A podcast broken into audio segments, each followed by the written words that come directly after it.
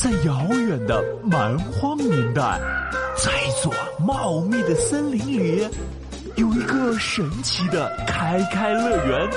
守门的超级大怪兽最喜欢问一些稀奇古怪的问题：为什么企鹅的脚不怕冻？为什么地球会震动？为什么天冷要刮风？很多孩子都因为回答不了怪兽的问题而被挡在乐园门外。直到有一天，开开心心出现了。我是开开，我是欣欣，我们有打败怪兽的秘诀。科学开开门，智慧小达人。嗨，你好，欢迎和我们一起打开科学的大门。今天的科学故事是：时钟为什么顺时针转？嘘嘘，上学的时候，你最不喜欢的事情是什么？我最不喜欢的就是每天早上都被闹钟吵醒。比起闹钟来，我更不喜欢被老妈叫醒。嗯，开开，你说什么？哦，我说按时起床是每个小学生应尽的义务。嗯，这还差不多。妈妈，我有个问题。嗯，请讲。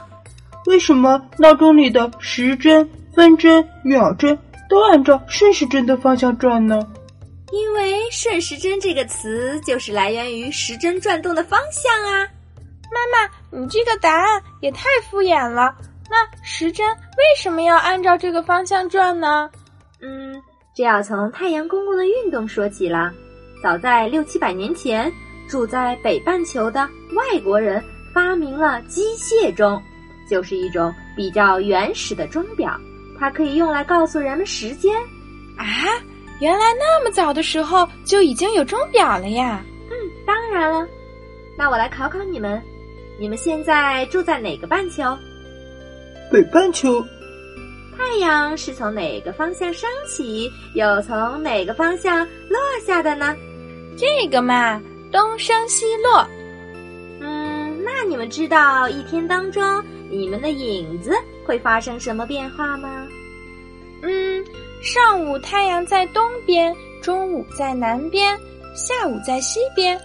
那我的影子就是从西边到北边，再到东边喽。嗯，欣欣的这个答案不错。我们都知道上北下南左西右东。现在伸出你们的小手来，和我一起画一画。上午影子在西边，然后跑到北边。然后再跑到东边，这样画出来的顺序就和现在钟表指针转动的方向一样啊！哇，好像真的是这样哎！古代的时候还有一种计时装置，叫做日晷。日晷是一根长柱子插在圆盘上，随着日出日落，这根柱子会在圆盘上投下阴影。且阴影的方向不断变化，那这个阴影转动的方向和影子的变化方向应该是一样的吧？嗯，当然了，人们根据圆盘上的阴影位置就可以判断当前的时间了呢。这个阴影和钟表上的指针功能好像呀。没错，最初发明机械钟表的人也沿用了长期以来人们已经习惯了的旋转方向。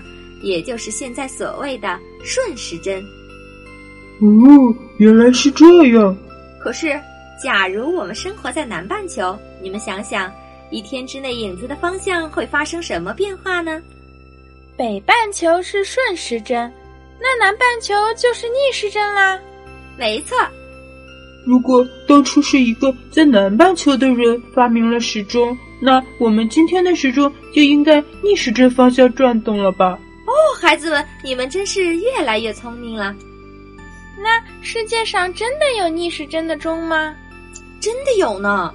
有些犹太人的时钟和阿拉伯人的时钟就是逆时针方向转动的。这是因为这两个民族的人读写顺序都是从右到左。不过除了他们自己，别人可没办法看懂他们的钟哦。哦，好想看一看逆时针方向转的钟。像我这么聪明，肯定能看懂。开开，你又在说大话了。好了好了，孩子们，让我们一起看看钟表，睡觉时间都到了，你们快点上床吧。好了，小朋友们，今天的科学故事就到这里了。你们知道时钟的指针为什么顺时针转了吗？咱们下期再见吧。亲爱的小朋友们，本期开开乐园就要关门了，看门的怪兽叔叔将继续守在这里，等候你们来敲门。好多问题，好多好多，想进来吗？记住我们的暗号。